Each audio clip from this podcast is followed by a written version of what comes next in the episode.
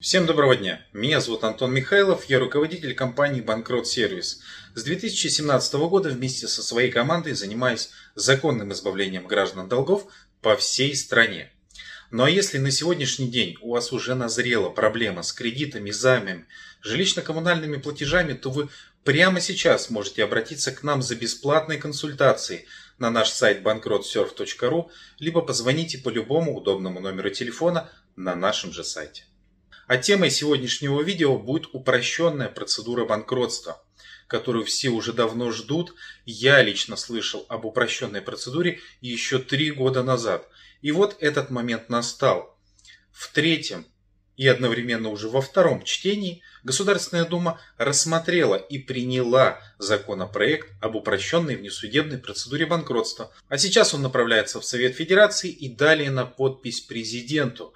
Ожидаемые сроки внедрения данной процедуры 1 сентября 2020 года, то есть осталось уже менее месяца и процедура должна заработать.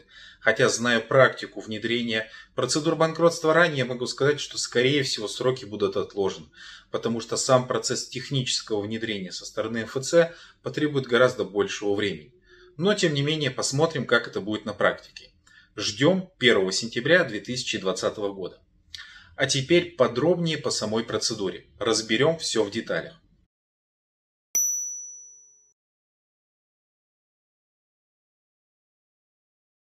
Итак, первый момент.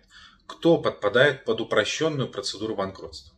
Это может быть любой гражданин, работающий, не работающий, в том числе пенсионер. В этом моменте процедура абсолютно аналогична стандартной процедуре банкротства. Второй момент. Какой размер задолженности подпадает под упрощенку? В данном случае это будет от 50 до 500 тысяч рублей. Это сумма основного долга, начисленных процентов и всех штрафных санкций вот эта вся сумма в общем и пойдет в периметр процедуры упрощенного банкротства. Третий момент, касающийся непосредственно кредиторов. Те обязательства, которые вы заявите в рамках упрощенной процедуры, те и будут включены. Если говорить про стандартную процедуру, то если даже гражданин забывал про какие-то свои обязательства, то они автоматически попадали в ее периметр.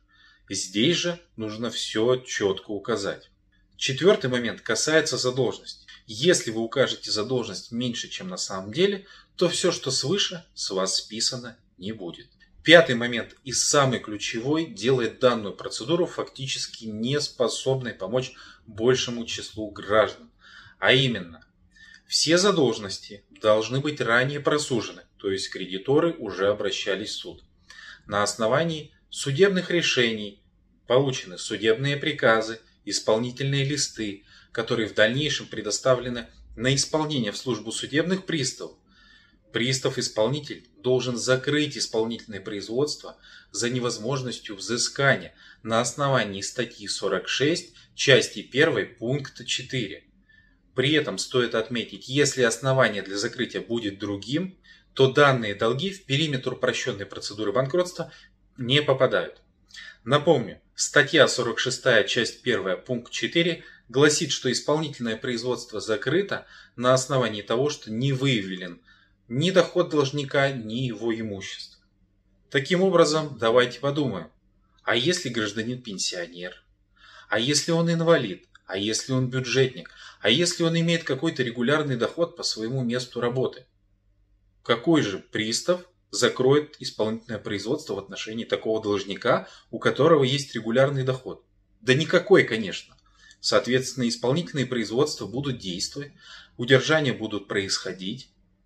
И такой человек, что, конечно, внесудебной упрощенной процедурой воспользоваться не сможет. Но тем не менее, если вы нашли себя среди этих параметров, если вы понимаете, что процедура для вас подходит, скорее всего у вас нет официального дохода, либо вы сейчас остались без работы – либо в тот момент, когда пристав закрывал исполнительное производство, у вас не было источника дохода. И все совпадает. Статья 46, часть 4, пункт 4. Все, исполнительное производство закрыты. Мы их собрали. И куда же мы должны идти? Идти мы должны в МФЦ, многофункциональный центр. Я думаю, что вы знаете, где они находятся в вашем городе, либо их несложно найти. Перед тем, как туда прийти, вам необходимо подготовиться. Для этого необходимо собрать определенный пакет документов. Перечень их есть в федеральном законе номер 127. Он достаточно большой. Также необходимо подготовить список всех ваших кредиторов. И напомню, что никого нельзя пропускать. То обязательство, которое будет пропущено в рамках внесудебной упрощенной процедуры банкротства, списано с вас не будет. Поэтому будьте максимально внимательны. Второй документ, который вам нужно составить, это перечень вашего имущества. И напомню, если вы обладаете имуществом, кроме вашего единственного жилья, например, это транспортное средство, земельный участок, то во внесудебную упрощенную процедуру банкротства вы уже тоже не попадаете. Далее, вам необходимо составить заявление о вашем банкротстве, в котором указать перечень ваших кредиторов, размер текущей задолженности по обязательствам, общую сумму долгов, ваше финансовое положение, ваши доходы за последние три года, подробно расписать вашу историю, связанную с проблемой с долгом. Собранный пакет документов вы несете в МФЦ. МФЦ далее в течение суток должно рассмотреть ваше заявление и принять, может ли оно дальше с ним работать. Чем в данном случае руководствуется МФЦ? Оно должно проверить, правда ли, что исполнительные производства по данным долгам были и закрыты на основании статьи 46 части 1 пункта 4. Если это так, то дальше по вам открывается упрощенная внесудебная процедура банкротства на основании сделанной МФЦ же публикации в Едином федеральном реестре сведений о банкротстве. Далее. МФЦ уведомляет всех кредиторов о начале в отношении вас упрощенной процедуры банкротства. И если у кредиторов в течение 6 месяцев, а именно столько длится внесудебная упрощенная процедура банкротства, претензий к вам не будет, то есть я имею в виду, что сумма задолженности не превышает те самые 500 тысяч рублей. Или есть у вас какое-то имущество, о котором вы не сообщили. Это тоже повод прекращения в отношении вас несудебной упрощенной процедуры банкротства. То 6 месяцев далее спокойно идут. Если никто из кредиторов не выказывает никакого сопротивления в отношении вашей процедуры, то через 6 месяцев она, можно сказать, автоматически завершается – МФЦ также делает очередную публикацию о завершении процедуры в Едином федеральном реестре сведений о банкротстве. Процедура завершена, давайте рассмотрим последствия процедуры. В течение 10 лет нельзя банкротиться повторно. Напомню, если бы вы воспользовались классической стандартной процедурой банкротства, то делать это было возможно уже через 5 лет.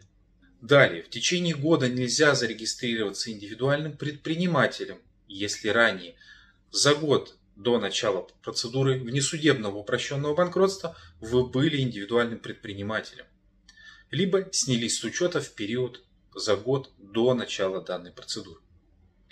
Опять же скажу, что в рамках классической стандартной процедуры банкротства регистрироваться в качестве индивидуального предпринимателя можно сразу же после вступления в законную силу определения суда о завершении процедуры вашего банкротства. Ранее в первом чтении по данной процедуре, а также ко второму рассматривались ограничения по вашему доходу.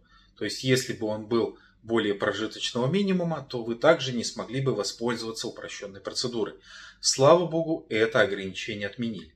Но тем не менее, ключевое ограничение, касающееся того, что все ваши долги должны быть просужены, а исполнительные производства должны быть закрыты на основании именно статьи 46 части 1 пункта 4, данное требование, к сожалению, осталось. И поэтому делает данную процедуру недоступной широким массам людей.